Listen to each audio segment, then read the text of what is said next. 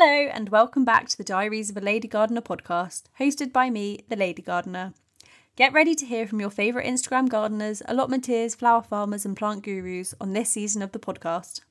We'll be hearing people's stories of how they discovered the joy of gardening, learning about their growing spaces, and of course, hearing about their biggest achievements and fabulous garden fails, because we all have them. I hope you love listening to us chat about the things we've done in the name of plants just as much as we enjoy recording. And if you do, it would really mean the world to me if you could leave us a review because it really helps to get the word out to more planty people and share these amazing stories. This season is sponsored by Acai Outdoor Wear, which, if you follow me on Instagram, you'll know that barely a day goes by that I'm not dressed head to toe in their clothing, which is really made to last. I live in their thermal outdoor skinny trousers during the winter, which are bramble proof, waterproof, and wipeable, perfect for days at the farm or the allotment. I've certainly put them through their paces and have been so impressed with the comfortable fit and durability of each and every item, and I have quite the collection now. So, if you're keen to add some Acai pieces to your wardrobe, they've kindly offered podcast listeners an exclusive discount. So, head over to the website and use code DOALG20 for 20% off your orders over £50. This offer ends on the 31st of May 2023. In this episode, I got the pleasure of chatting with Harriet Mullions of Sweet Peas and Sunflowers all about her journey into growing flowers. Harriet's beautiful farm was one of the first that I visited, just 20 minutes down the road from me, and I have loved watching her journey and getting to know her over the past few months. I'm always so grateful for a little message here and there about spare pots, meetups, and seedlings that I might be able to make use of. She's both the regional and national coordinator for Flowers from the Farm, and through the platform has offered me, and I'm sure so many others, so much support, advice, and overall loveliness to motivate us in our journey. If you're a flower grower and not already a part of Flowers from the Farm, I'd highly recommend signing up because it's an amazing community where I've gleaned so many useful pieces of information and felt so inspired by other growers all across the UK making waves in the industry. Without further ado, here's the latest episode with the wonderful Harriet.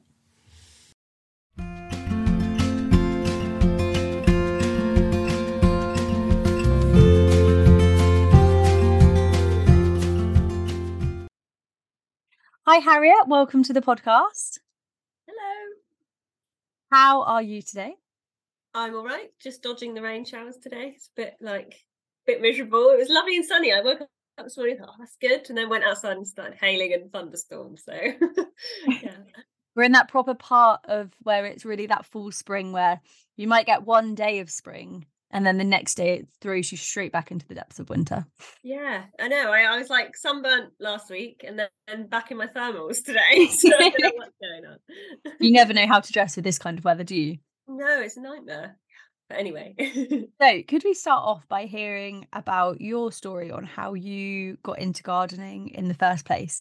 Um, for those of you who don't know, Harriet is an amazing local flower farmer who lives about 20 minutes down the road from me. And we'll talk a bit more about the business side of things in a minute. But to get started, I always just love to hear that real kind of grassroots. Where did you start? Um, well, I think it probably started when I was little, although I didn't do like actual gardening, but my mum was a really like amazing garden and we lived in places in town and places in the countryside, but we always had like a lovely garden, even if it was really small. Um, so I think when you spend a lot of time in that, even if you're not actively doing the gardening, like you come to appreciate it, don't you? And then when you've got your own space, you're like, oh, actually, I would like a nice garden. I don't, you know. So I think it kind of encourages you from there. So I think that's probably where it started. Um, but then as like a teenager and a like in my early 20s i wasn't really interested very much until i got my own garden and then i started growing some veg and just kind of went from there really. And so now tell us where you've got to in the kind of like your business is amazing and i think that in the local area it's a really well known entity so i'd love to hear the story of kind of how you got to being a flower farmer. Yeah that was like so like i said i started with vegetables um we're lucky with the garden we've got it already had quite a lot of flowers in it so it was really overgrown but once we started clearing back we found lots of flowers and stuff so then i was enjoying cutting things and bringing them in the house um, so then i kind of thought oh i'll grow you know some sweet peas and a few things um, and it just kind of got out of hand I've got I'm, I'm really bad at sowing like a small amount of seeds, so I just sow the, all the seeds in the seed packet, which is often quite a lot of seeds. um, so it kind of went from there. And then so then I put in a few beds, you know, to grow like specifically for cut flowers. Um, and then I found Georgie Newbery's book actually in the library, the um, Flower Farmer's Year book. So that kind of was the first time I'd even thought that that could be a thing. Like I, I didn't have a you know any idea before. Um, so that was kind of the germ of the idea, I think. And then I started just selling to friends and and friends of friends. Um, but then the first proper step was when I started selling them down at John's Deli, which is near to me. So they've got two little shops, but they're really popular little shops. Um, so that's kind of where it properly kick started. I mean, the first year it was like a bit terrifying because I didn't realize how many would sell, which was great that they were selling, but I was like, oh my god, I don't have enough. So it was like frantically.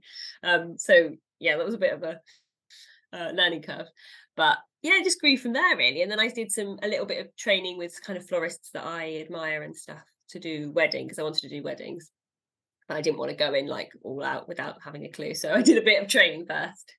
And it just kind of grown. It's grown quite slowly. Um, but yeah, I've got got here now. So it's it's going quite well now. So and what was your job before you became a flower farmer? I find that the, the stories of people who have had their career change flower farming is always amazing. It's always from something so completely different. Yeah, so I'd always worked in childcare. So I did um, like nannying and worked in preschools. Um, my my job before I sort of gave up to do this was I was working in a forest school preschool, um, so still like really outdoors, mm-hmm.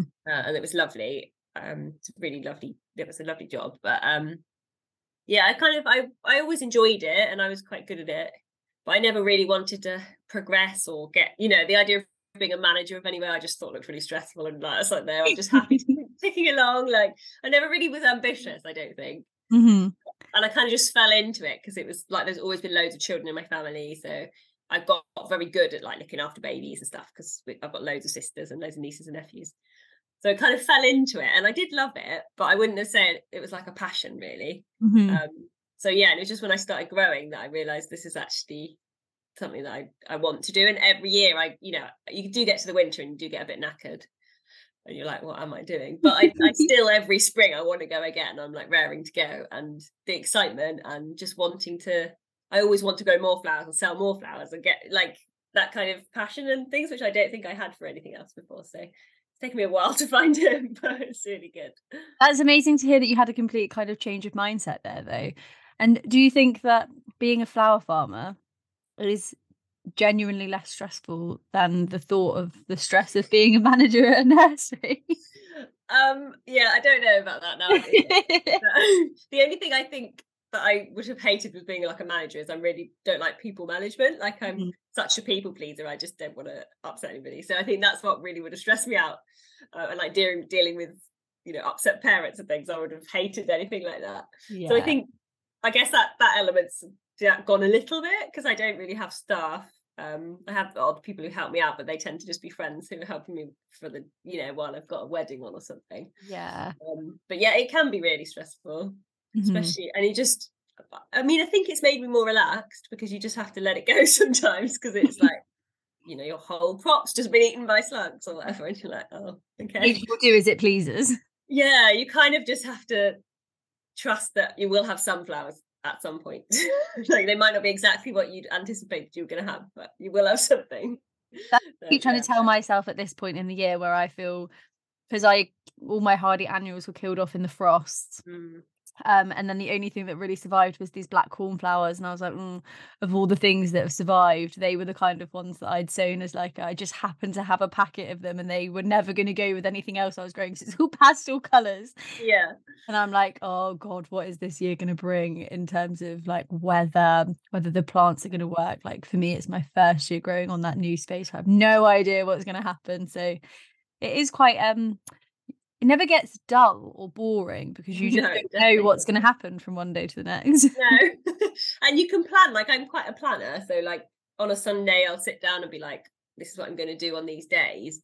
But then, like today, I was going to be down the field weeding this particular bed, but it's been torrential rain, so you have to sometimes just go, "Okay, let's just swap that around a bit." You know, you can't be too in control of everything, which I think is in some ways is quite good because I yeah I do like to have everything planned out, but sometimes I just have to go right. Just that's not happening today. We're just gonna you know things go things change quite often.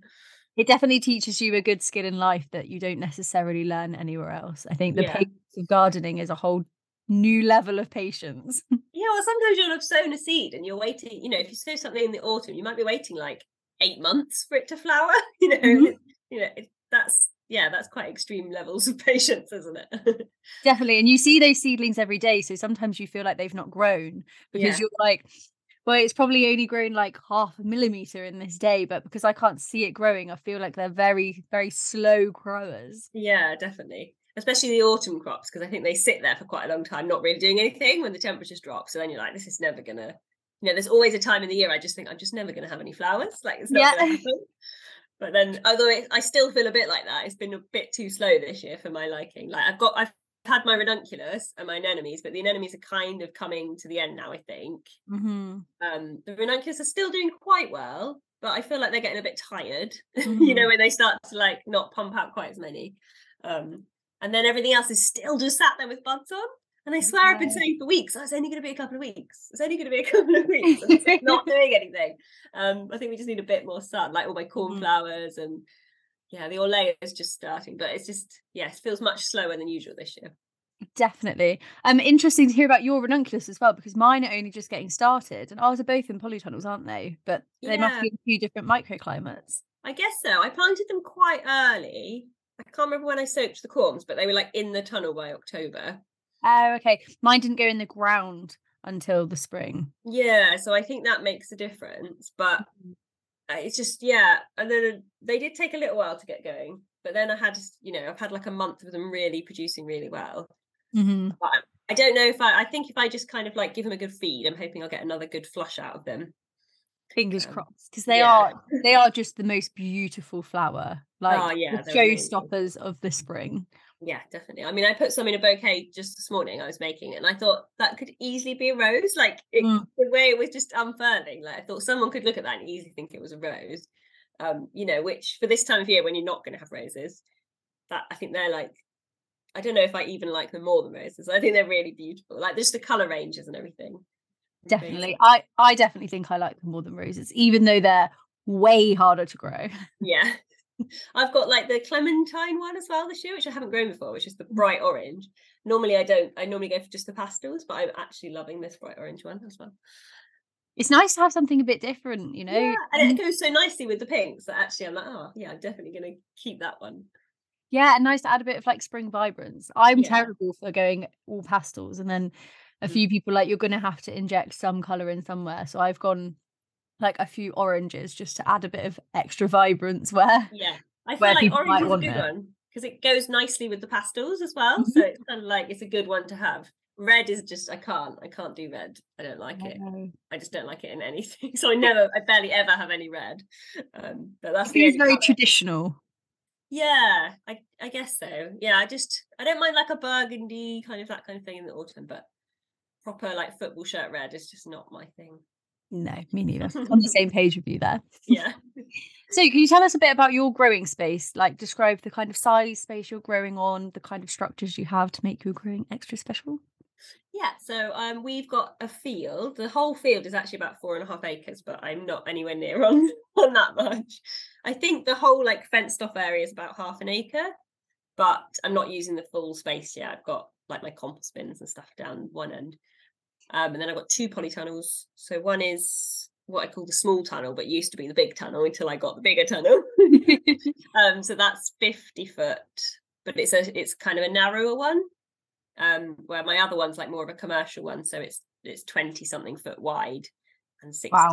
something long yeah so it's got like the double doors it's got so much more space and it's got the straight sides which have been like a revelation because my other one's got the curved sides and you just end up not being able to sell half the flowers because they've all grown like i mean i like a little bit of wiggle but you know when they're grown completely over it's like oh um I'd So, never yeah. thought about that before either. My tunnel is a curved tunnel. Yeah, it depends what you're growing. Obviously, like the ranunculus and stuff is fine because they don't get that Mhm. tall. Um, but things like sometimes you get snapdragon or something that'll get really tall and then they're kind of completely bent over. Um, so having the straight sides, I found is like is really really good. Mhm. Um, yeah, and then I've just got long long straight beds um everywhere. I just find that's the easiest easiest way to kind of manage it. I've got grass paths as well, so they have to like be trimmed. So just keeping it straight lined as possible. And have you found the grass in the last couple of weeks has gone absolutely nuts? Yeah, it's I I trimmed a couple of weeks ago. And I thought it looks so good. It's so neat and tidy. And then like literally a week later, I was like, I've got to do it again. It's just yeah. it's gone mad. Something it, you know, when you first cut it, it like gets a bit of energy or something, so it grows faster that time. So I'm hoping it will like slow down a bit.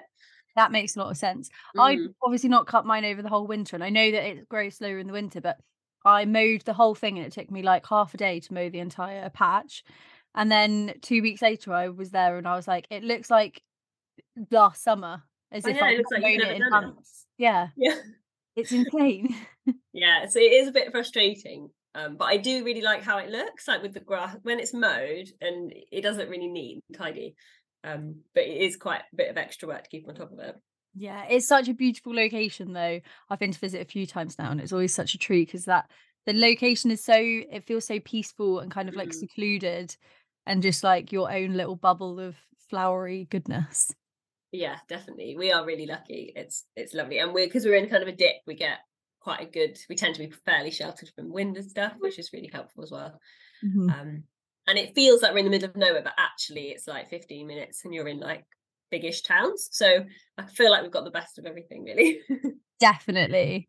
And so, what are the things that you think are probably the most valuable things that you've invested in over the years? Obviously, as a startup flower farmer, it can be quite overwhelming in terms of working out where to spend the small amount of money you have because all of us mm. are setting up on such a shoestring. Do you have any kind of recommendations on the things that you would definitely, if you were starting again from scratch, they would be your day one or year one purchases?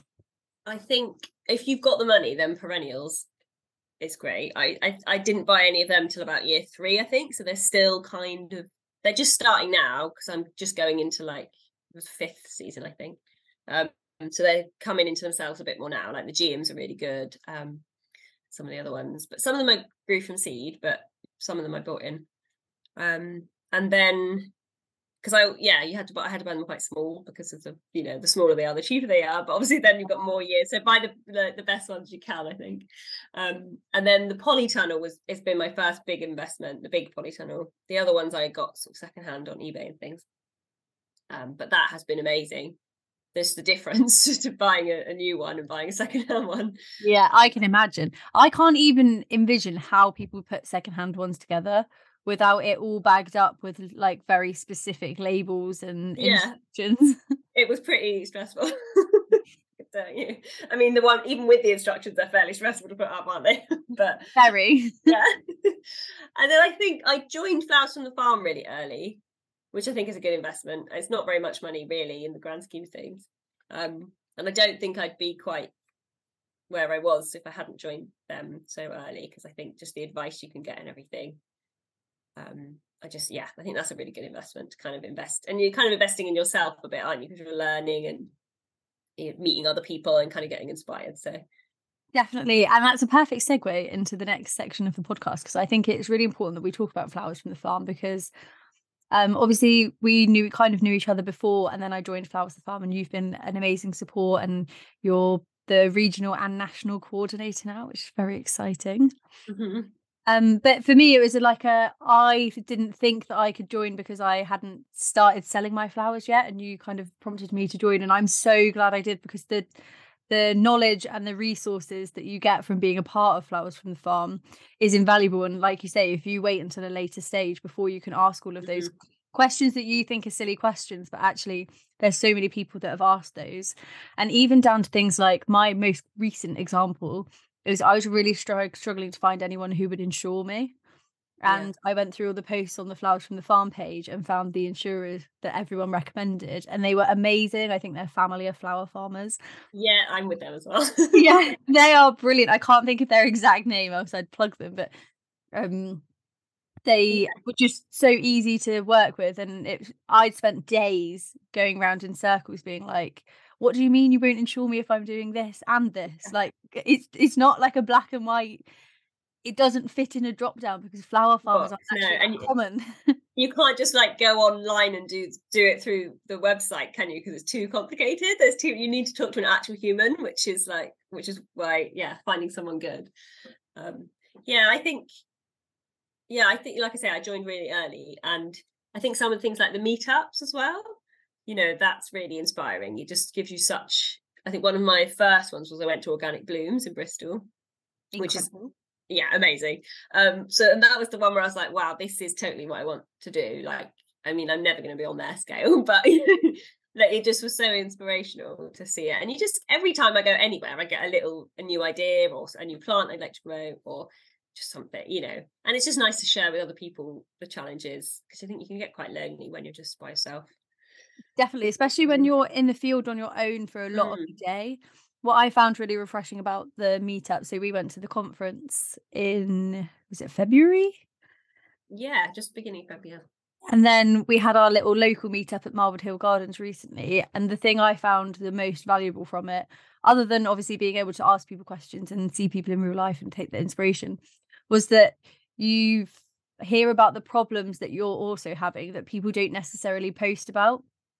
And yeah, it's that definitely. kind of some things that you're really struggling with, you just assume that no one else is struggling with. And it's actually quite reassuring to hear or even things just to say like oh my season's really late with the tulips or the yeah. ranunculus or the daffodils oh same and then you're like oh phew at least it's not me that's done yeah, wrong yeah i think that's really because i think i mean i'm just as bad you know on social media i don't post the weedy bit i post the really nice bit that i've just planted up you know so i think yeah it's just nice to go oh actually look they've got weeds as well definitely uh, and the conference was absolutely incredible amazing to have so many amazing people together in one space to kind of share their their two pence worth. Um, and yeah. The some of the talks were just incredible. Like Jo from Organic Blooms, her talk on soil science, we could have sat and listened to that all day. It was just yeah. amazing. So many people said that. I think we could have just literally had her talking all day, and everyone would have been happy. A hundred percent. Um, but you were obviously instrumental in kind of getting that arranged. How did you find the experience? Obviously, it's it's a bit of a sidestep from flower farming but then like, you're you're getting yeah. to connect with so many amazing people it was brilliant sorry i'm just plugging my my computer in before it dies that's okay. And i i literally had um zero experience of planning events. So i'm not like an events planner or anything. Um so i don't i was just so enthusiastic at the idea of it because um so i i'm the regional coordinator with pippa from ethical bloom. So they asked us, I think, if we wanted to do it oh, a good year before. Mm-hmm. And um, Was like, yeah, you know, sounds amazing. We'd love, we'd love to do it. And then obviously the reality of it is, is a bit different.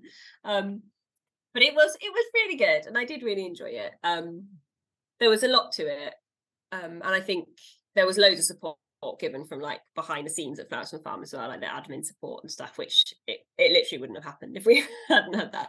Um, and then there was a whole team of us um, working on it. So it was just it was just really fun. I really enjoyed it, and I felt so proud of the day when you know everyone was really enjoying themselves and and everything. So yeah, it was really good, and I think it was like I made real good group of friends from working with them on that as well. So that's such a nice part of it as well. Yeah, absolutely. And it was such a unique experience as well because there is no other opportunity where you would get those people coming together. And yeah. The gist of what I got from all of the talks is that no one in the flower farming industry ever takes a holiday. yeah. You never take a day off. yeah. I think I think there were some pointers to to actually take a day off, weren't there? Like so yes. things like just stop for a minute, take a day off. Um yeah, I think it was and it was nice because i think it felt like something really professional you know like this is a business like we can run really viable businesses mm-hmm. i think you can kind of sometimes think oh actually maybe i can't you know maybe this is too hard. Um, but when you see other people who are really inspirational it just gives you that boost i think. Definitely. And flowers from the farm i've certainly found is the more that you give the more you get back. It's definitely, definitely. uh there are people who might not get as much out of it because they're not engaging and kind of utilizing the resources available.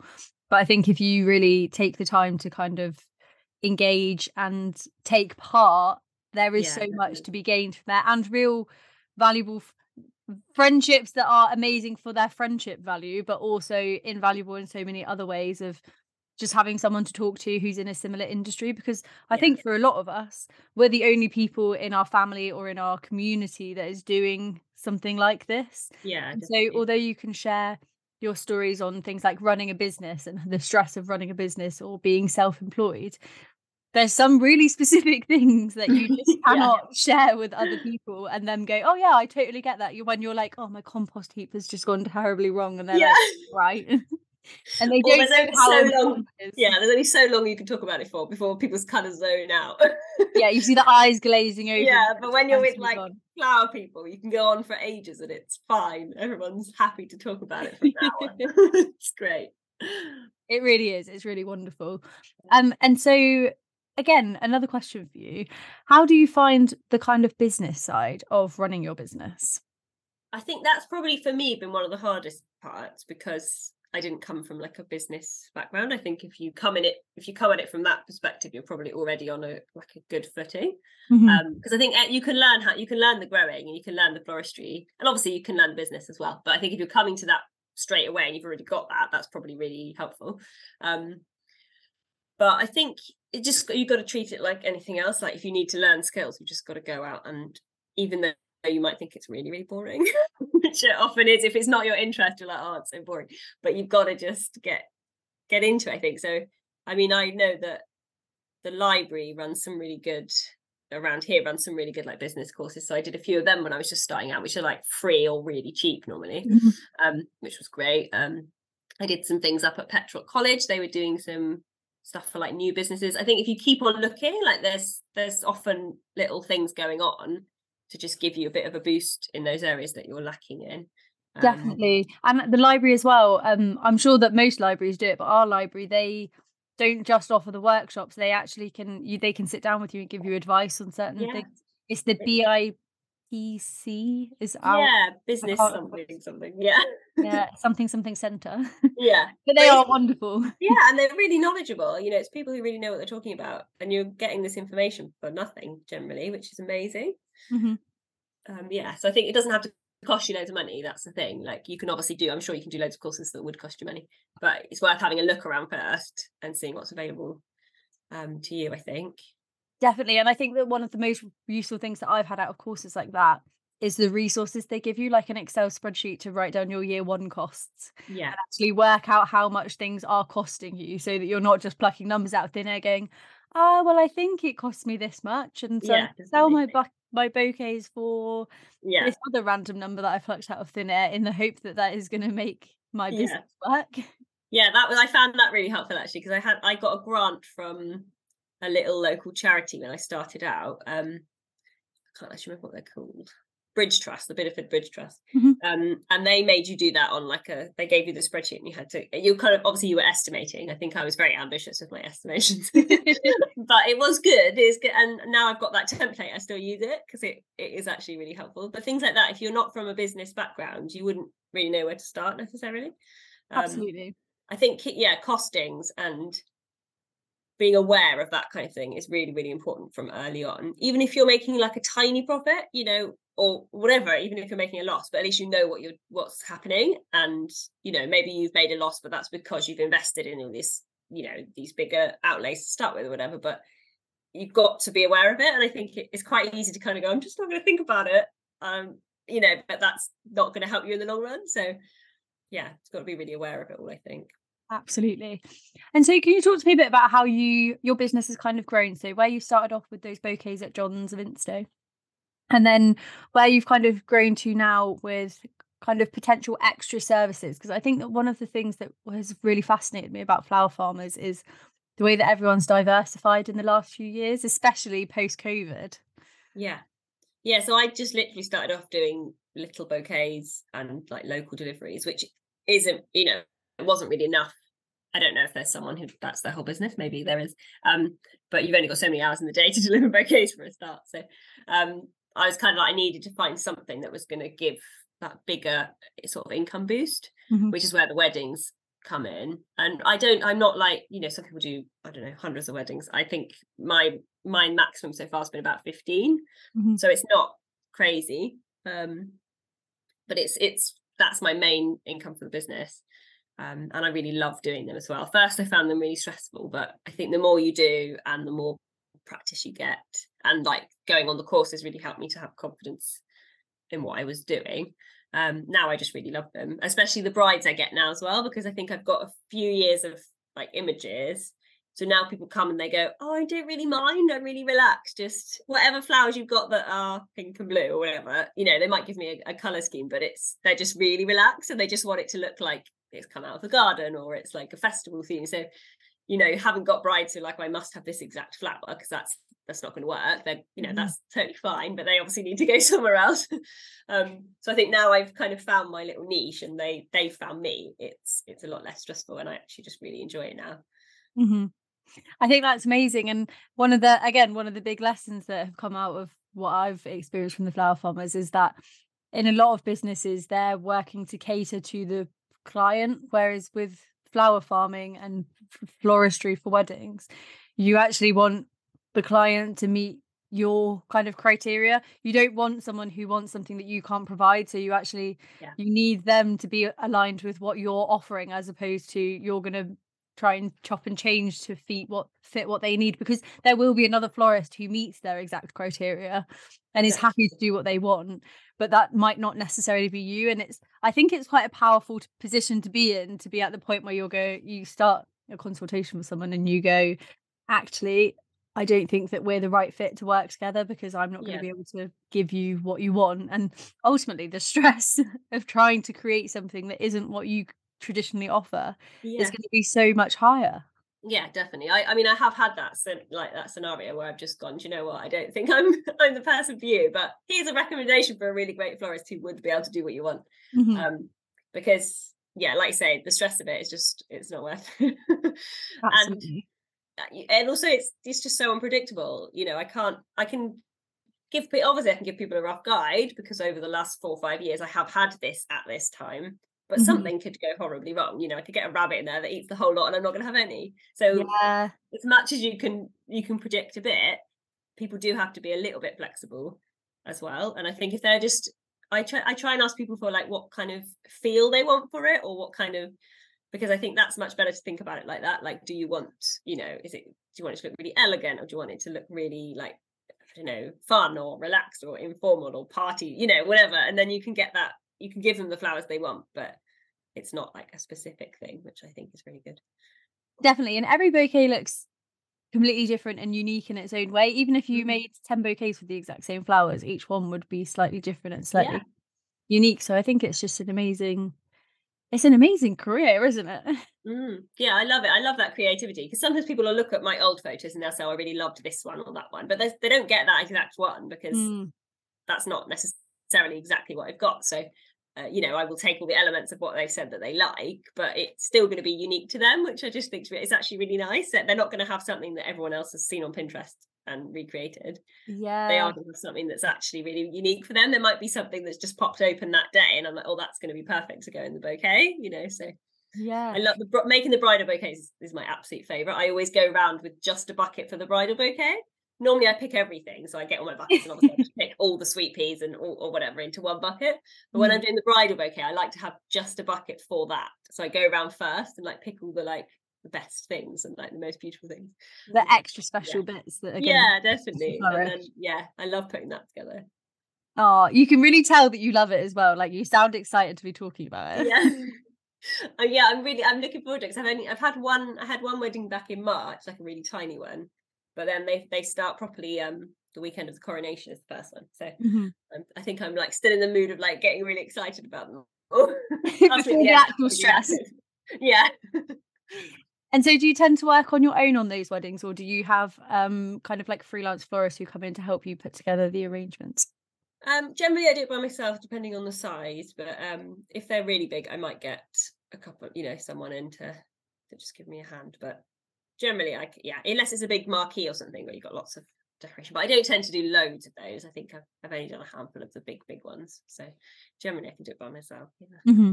And then do you still sell DIY buckets for weddings as well? So you might have like a bouquet and a few DIY buckets. yeah, definitely. Rather than doing the entire wedding. Yeah, they're really popular. And I love doing them because it's really simple. Um, you know, simple for me and it's fun for them. People get to have, you know, enjoy doing the flowers. So um, yeah, I think they're probably one of the most popular things I do actually. Amazing. And so you talked briefly about the colours before. So you said it was kind of mainly pastels, but what colours do you find people people gravitate most towards and what you gravitate most towards? Because I feel like we have a very similar colour palette. Yeah, I definitely love the the like pastels, the peach, that kind of peachy color. Like Mhm. got like a hint of orange, hasn't it? But it's like peachy. I love anything like that. Um Yeah, I do I- do quite like the like the, the burgundy ranunculus, the really dark one. But I yeah, I always find them hard to put with other things. Mhm. Um, so I and I, I am warming to orange, like I said about that, that ranunculus. But things like I would never, out of choice, I probably wouldn't grow anything yellow apart from daffodils. I wouldn't grow Mhm. anything yellow. I wouldn't grow anything red. um, yeah, but I I do put some in because people do sometimes ask for it. I I mean I think for the weddings I'm kind of on the same page as most of the brides. Like the pastels and or like whites and greens, they're kind of really popular but there has been lots of pops of orange the last couple Mhm. of years so that's been quite fun to include um and i think I occasionally get asked for something really bright and colourful but it's ac- actually not that common for the weddings hmm Yeah, definitely more niche to have bright and colourful. yeah definitely it's quite fun as well to do it Mhm. Um, i always grow a load of sunflowers so that's I, I know i've got a wedding at the end of the season that's going to have loads of sunflowers so that'll be quite fun Yeah, that'd be beautiful. yeah And so, talk us through a few of the, a few as many as you like, of the varieties and the kind of different types of flowers that you're growing to make sure that you've got kind of a real mixture of kind of like focal, filler, foliage, etc. Uh, well, I always try and have some kind of like umbellifer, you know, like an ammi, or like at the moment it's the Orlaya, and then the ammi will start next, I think. And then I've got um some dill, which will flower a bit later, I think, Mhm. which is more yellow actually, but I do quite like it. Um, so I always try and make sure I've got one of those flowering because I just think that's the best filler you can have. It's just I love it. I could have a whole, I could just have a vase of that on the table. I just think Yeah. it's lovely. Um, so yeah, I always go something like that. I love grasses, so I always try and have some kind of grass flowering. So I've got a mixture of like annual and perennial grasses now. Um, the quaking grass, which I do love, but I literally sowed it five years ago in my polytunnel. I've never sowed it since.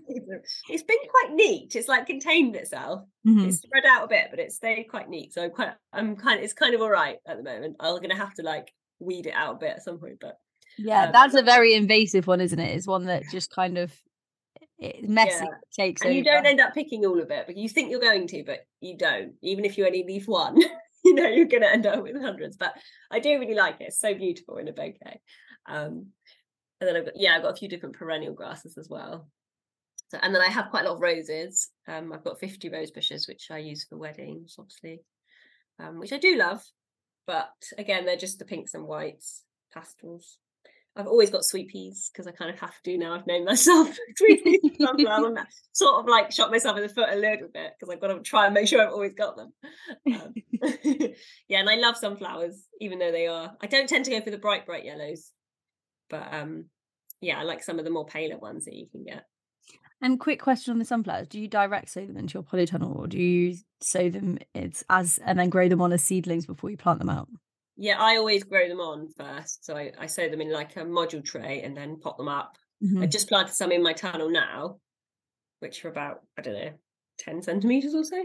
Mhm. Um, but I will plant some outside, but I'll leave that a little bit till it's warmed up a bit because I don't think they'll be very happy at the moment. Um, Mm.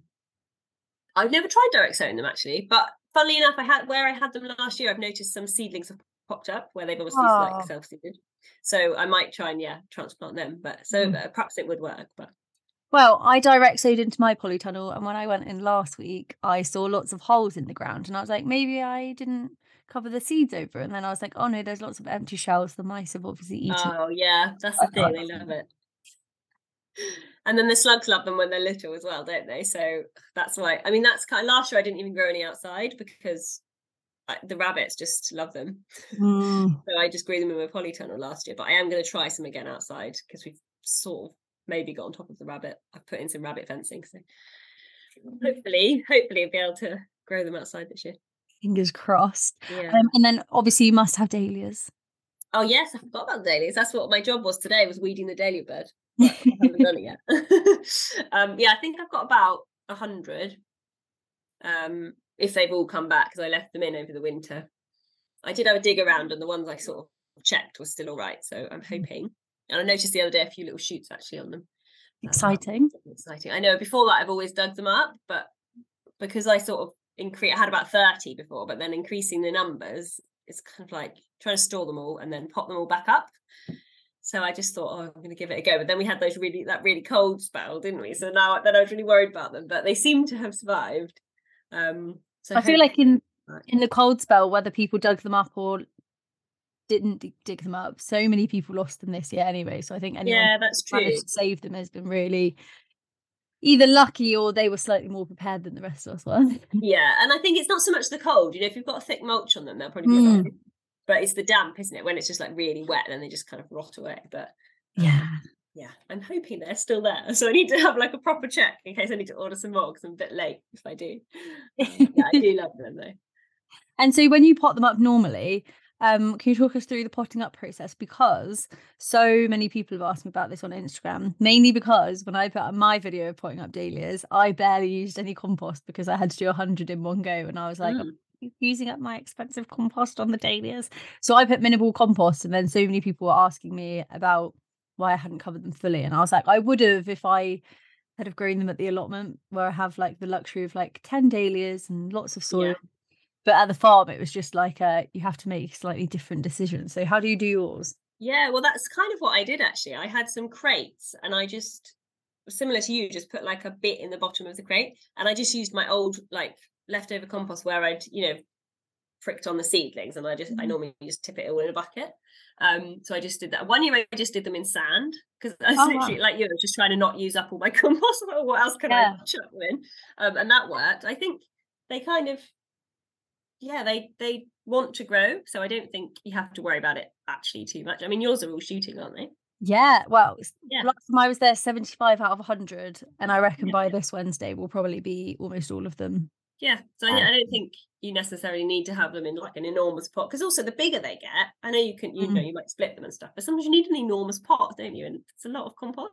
Yeah, absolutely. kind of just yeah, I, I, and I think if you're going to plant them out quite quickly as well, obviously if you're going to pop them up in really early and they've got to sit there for a long time, maybe you need more compost. But you know, if you're just going to pop them out relatively, plant them out relatively soon, I think you'll be fine. Mm-hmm. And have you ever taken um, foot cuttings or basal cuttings? I know there's lots of different ways for that. No, I haven't actually done that. I have got the book. Um, Floret's got like a dahlia book. My mum mm-hmm. got me for my birthday last year, so it's all in there.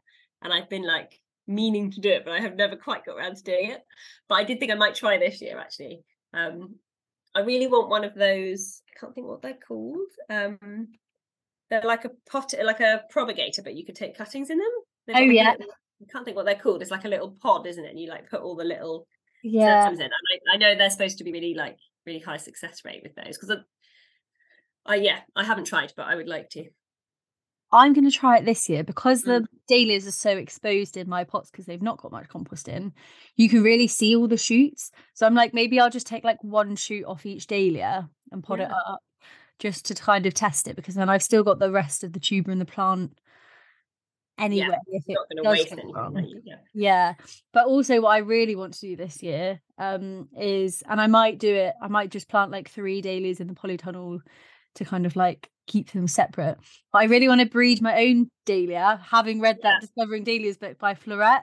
And like it obviously it takes a few years for her to get exactly what she wants and get it to be true to seed. But um I just think it sounds like such a fun little project to do. And then Yeah, that's exactly what I thought when I saw it. Just for your own benefit to be like, well, I've created this dahlia. Yeah, exactly. Yeah, I know. I thought that'd be quite fun.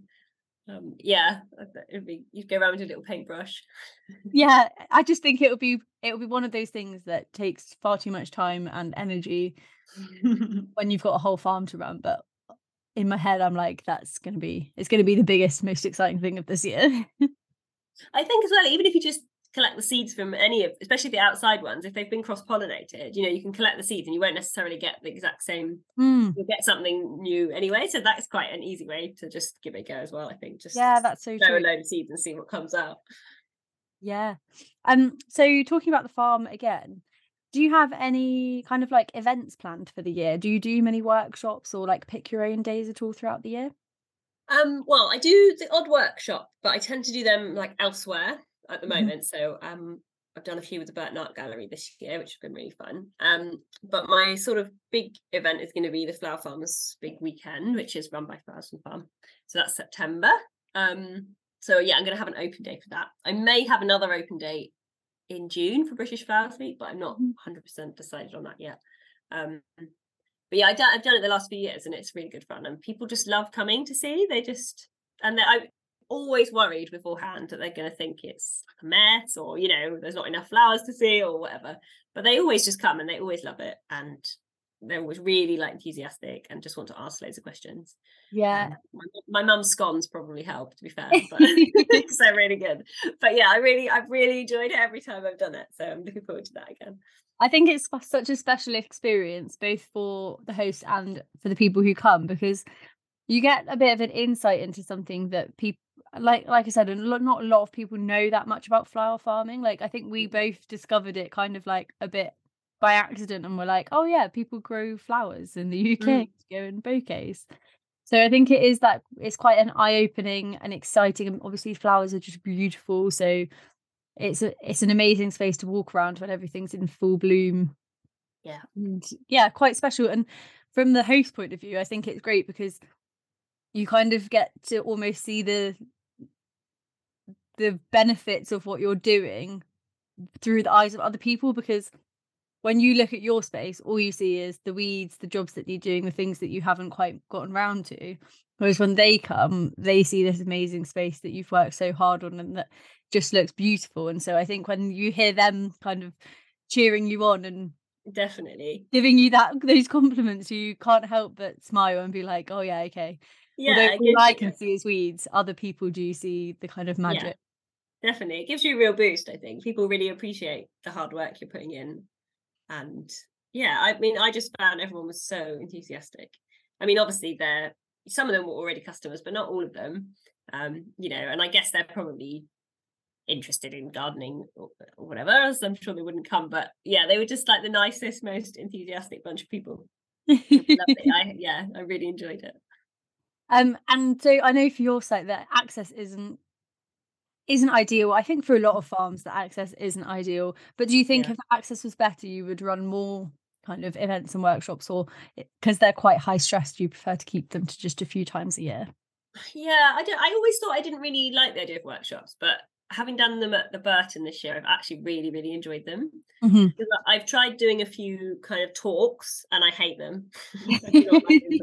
I'm not like it's just not my natural thing to do. Like I don't like standing in front of people and that you know they're listening.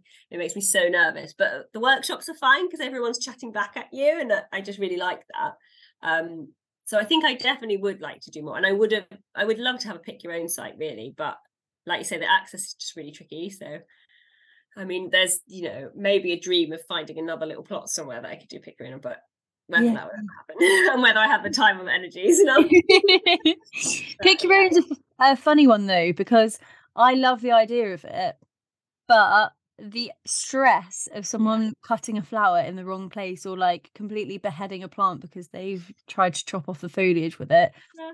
fills me with dread and I don't know how you mitigate the risks enough. I know. To be able to like let people go into the field and pick your flowers. Like even when my mum and sister come to pick flowers, sometimes I'm like, oh, oh bit, bit on edge about like how how they're cutting and what they're yeah. I think it'd be good if you had it like a designated area that's just for pick your own, and you kind of yeah. don't have to think, "Oh God, I need those for weddings," and you're chopping all the heads. you know, I think I would have to have it separate because I think, like you, I'm just too much of a control freak otherwise. like I've had friends come to help me pick, and I'm just like, it's just too stressful. yeah. I can't let you do it anymore. I'd rather spend the next 24 hours cutting on my own. Yeah, just yeah, because and also because you have to explain like there's different things for each flower, so mm-hmm. it's quite it's quite a lot to kind of explain to people. Um, and if people are helping you out of the goodness of their heart, you know, you have to be nice to them. so yeah, I just found it a bit stressful. But I think if you're paying someone, it'd be different because obviously you could be a bit more like. But when someone's just kindly offering, it's like, oh no. Um, yeah.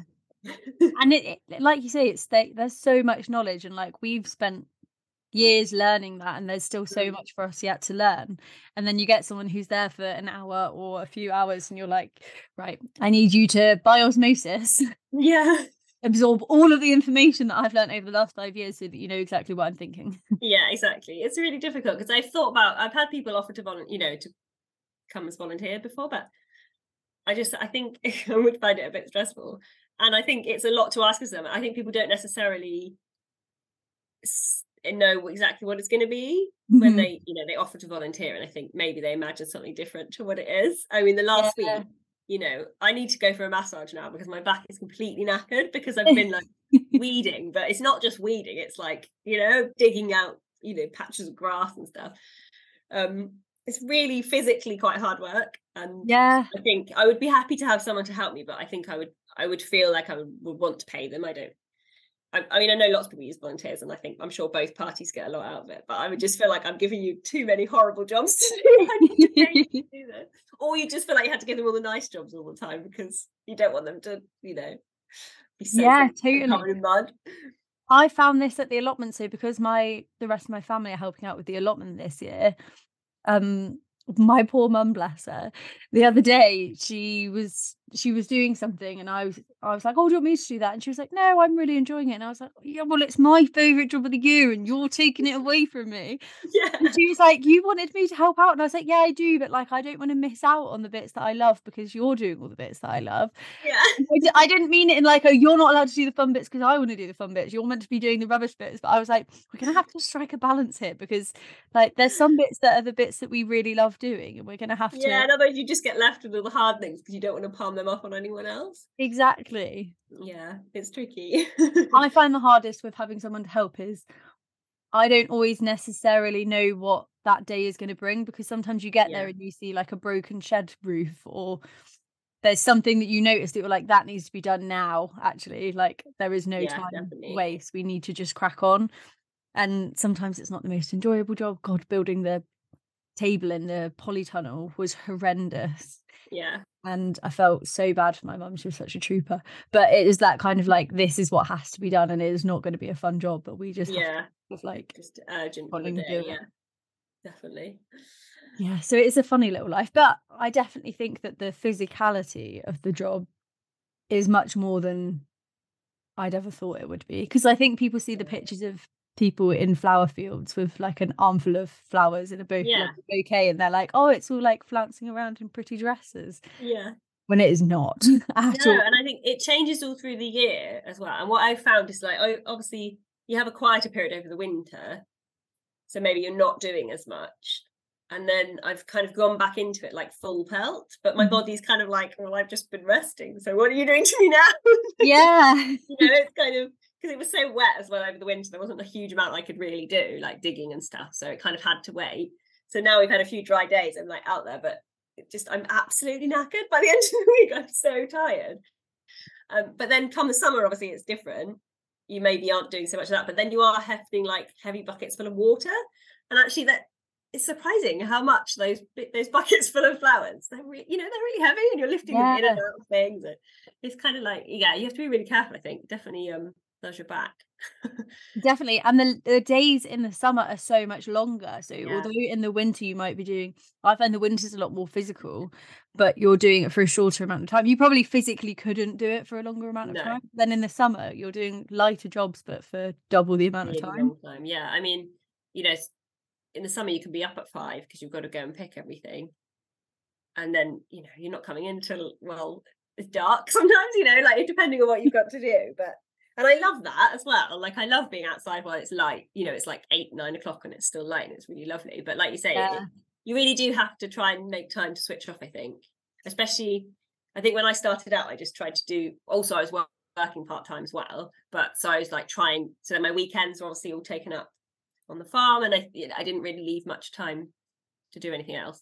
And I, you know, I would like not see friends. I would just not do it because I was so. Which I was kind of obsessed with, it, I guess, because I just started. I was really excited, but I think you do have to kind of realize that you've got to slow down a little bit, otherwise you're gonna either give up because you're just too knackered. Mhm. You know, you can't keep, you can't sustain it at that pace for a really long time Yeah, absolutely. make some time to just even if you have you're always going to have loads to do that's the thing doesn't by taking a day off you're still going to have loads to do whether you take that day off or not so you might as well take it that's what i feel like Definitely. And so do you still have like patches in your well, I guess your garden that is still like a hobby? Because I think that it's so important to keep that that you still have the kind of like fun, low pressure growing spaces as well. yeah so we have a garden which is like separate from the field which and it i just try and like have that as really low pressure so the, the flower borders are I've just kind of packed full of as many perennials as I can. So it's not, it's kind of like twice a year I go through and weed it, you know, like spring and autumn. Mm-hmm. And then it pretty much does its own thing. So that's really nice. And then we've got some veg beds. So I kind of like so at the weekends I will like potter around, but I'm just I don't have a job list. I'm just like pottering and it's really nice. I'm like, oh I might do that. And then I'm like, yeah. Um, because otherwise you end up not enjoying any of it if you're just trying to if you make it really stressful. Definitely. Um, I always find like I just ordered loads of lily bulbs the other day. Um not for the field, but just for me. Because I think you've got to have things that are just for you and that are really I don't actually grow lilies for cutting, but I've got this area that's like half sun, half shade. And I've never really know what to do with it. And then I saw Gardener's World and he said lilies really like half sun, half shade, which I didn't know. So I was like, oh, brilliant. So I just, I was a bit of a like impulse purchase on Sunday morning. I was watching Gardener's World. just spent loads of money on lily bulbs. Um, but I'm really excited because that's going to be like my little bit out front of the house. It's just going to be hopefully full of lilies in the summer. Um, but you've got to have those little bits of like just that are just pure enjoyment, I think. It's not about making a profit or who's going to buy them. It's just for me to look at and me to really like hundred percent. You've got to keep that love for it as well, because even yeah. sometimes when you're out on the farm and you're doing the jobs that are what would have been your favorite jobs or like are your favorite jobs as a hobby gardener, the added pressure and stress and volume of yeah. like you're not sowing like four seeds, you're sowing like four hundred seeds into yeah. tiny little cells, and it does get monotonous. Like although you you none of the jobs are monotonous because there's so much to do, but if you're spending a day sowing seeds or potting up yeah. tubers or planting bulbs or something in that day it does get monotonous and so i just think it's really important to have that kind of definitely fun release and to really have your own joy of gardening rather yeah. than it just being providing joy for others through your flowers and it's like experimenting a bit and just having a bit of fun with it and if it doesn't work it doesn't matter because you're not you know it's not going to go anywhere it's not for a wedding it's just for you so um yeah i think that's really important and actually taking the time to sit in your garden and enjoy it i think is something that we all forget. Definitely. We got a hammock and honestly that was the best thing we ever did. It was like 12 pounds in Lidl's or something. Um, it was i like it's just you cannot not relax if you're in a hammock i've decided. So if i'm feeling like a bit stressed out you just go and lie in the hammock and you are instantly relaxed. It's brilliant. I love that. Life yeah. hack get a hammock. Yeah get a hammock. Honestly it's like because i sometimes find it hard to switch off. So yeah i found that the hammock is the best thing I'm totally going to get a hammock at the farm. Yeah. yeah. But you do have to be a bit careful because you sometimes don't get out of it enough. yeah, I'd end up napping. yeah, I had to ration myself when we first got it. I was like, no, you've got to finish this before you're in because otherwise I'd be in there and I'd be like, oh, an hour later, I'm still in a hammock. it's like a little treat at the end of a job. Yeah, definitely. Um, so we're coming to the end of the episode now, but I would love to hear um one of my favorite questions is about how you plan your space. So are you like an Excel sheet kind of gal or pen and paper? Not um, really a planner at all? Well, I'm like a bit of both. I'm naturally not well, I, am like a, I'm quite a weird mix of a person because I'm naturally really disorganized, but being disorganized makes me really stressed. So I don't I'm not happy being disorganized, but I'm not naturally organized, if that makes sense. So mm. like at school, I was renowned for just forgetting everything all the time. Like I'd get detention, but only because I'd forgotten to bring my homework in, not because I hadn't done it. I just mm-hmm. forgot to bring it in. Like it's that kind of thing. Like so I have to have, I've always got loads of lists because otherwise I literally achieve nothing. Yeah. I've got lists, I've got alarms that are going off on my phone, I've got all this stuff all the time just to keep me like on track. Um and then I, I've got like a big plan that I've drawn out um of the plot so that's got on like where all the perennials are. Because also you forget, like things die back, and I'm like, where should I plant that? Oh, and it's coming yeah. back up. Like, oh, because I went to plant something in a bed the other day, and then there's other stuff popping up, and I was like, oh, I planted that in there. I forgot. um, yeah, so if you have a look at the plan, that helps. But then I've also started doing a bit more spreadsheet stuff. So like the seed sowing spreadsheets, I've got um, so I can mark off, make sure I've sown everything, um, and then especially for like successional sowing because I find it's really easy to to look at your greenhouse and think, oh, I've got so many seedlings, but you know, come July, everything's finished flowering and you're yeah. going to need more. So that kind of thing. Um, but I still am finding it hard to not sow loads. You know, when you get the loads in the seed tray and then I'm potting them all on because, but actually I don't always have the space for them, I've discovered. um, so I'm, yeah, still learning that a little bit, trying to be a bit more controlled on how many seeds I'm sowing. But yeah, it's it's hard to sacrifice though, isn't it? Because mm. I I keep finding that I've got a seed packet and I'm like, right, I know I want 30 of these plants, but there might be 45 seeds. And I'm like, well, I don't want to put 15 seeds back in the pot. And then maybe some don't germinate and blah, blah, blah. But then you end up oversowing everything and you're like, what am I going to do with all these? Like, I know that there's loads of good homes for all of those extra seeds, but then from the money point of view, you're like, You've Well, potted them on and the every compost, seed has a cost.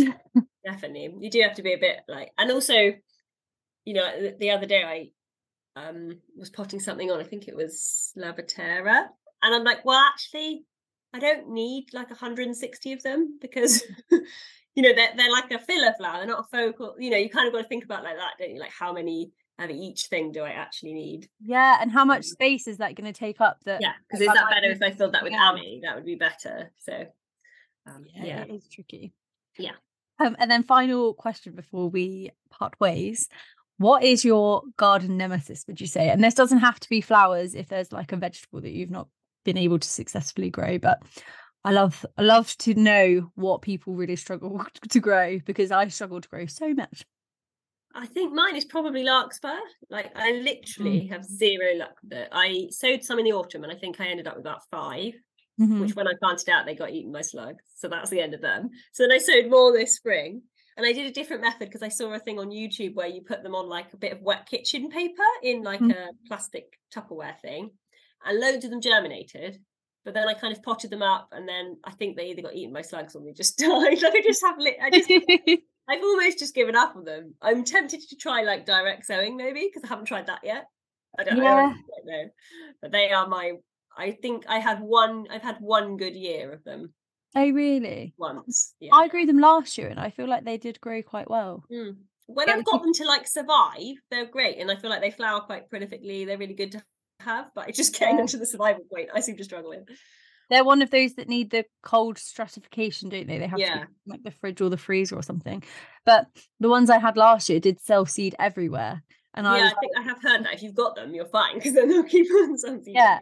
For a fussy plant, like they seem to reproduce particularly well. Yeah, so maybe they prefer direct sowing. Yeah, maybe. That's a good good point. Have you t- tried delphiniums?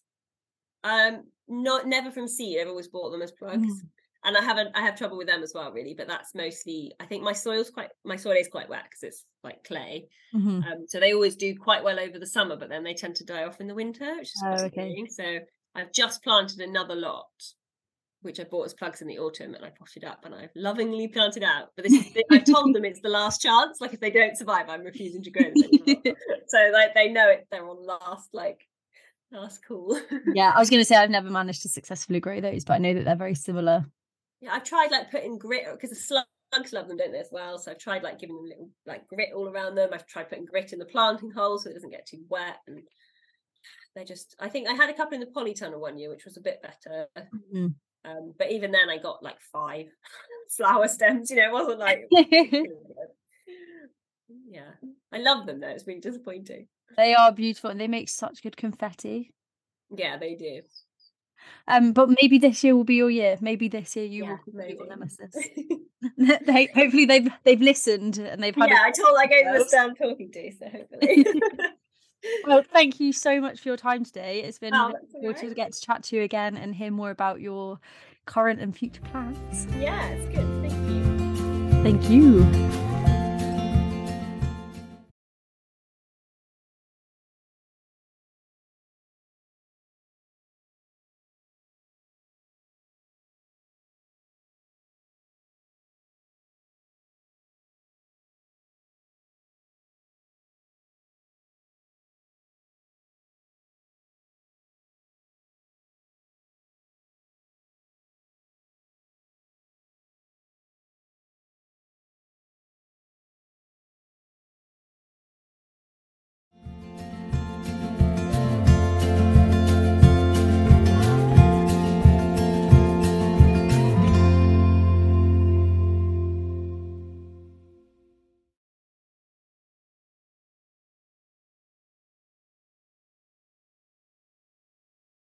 You made it to the end of the episode, which means you must have enjoyed it. And if you did, I'd be ever so grateful if you could head to your favourite podcasting app to give us a follow and leave us a little review, which helps to get these stories out to more amazing planty people.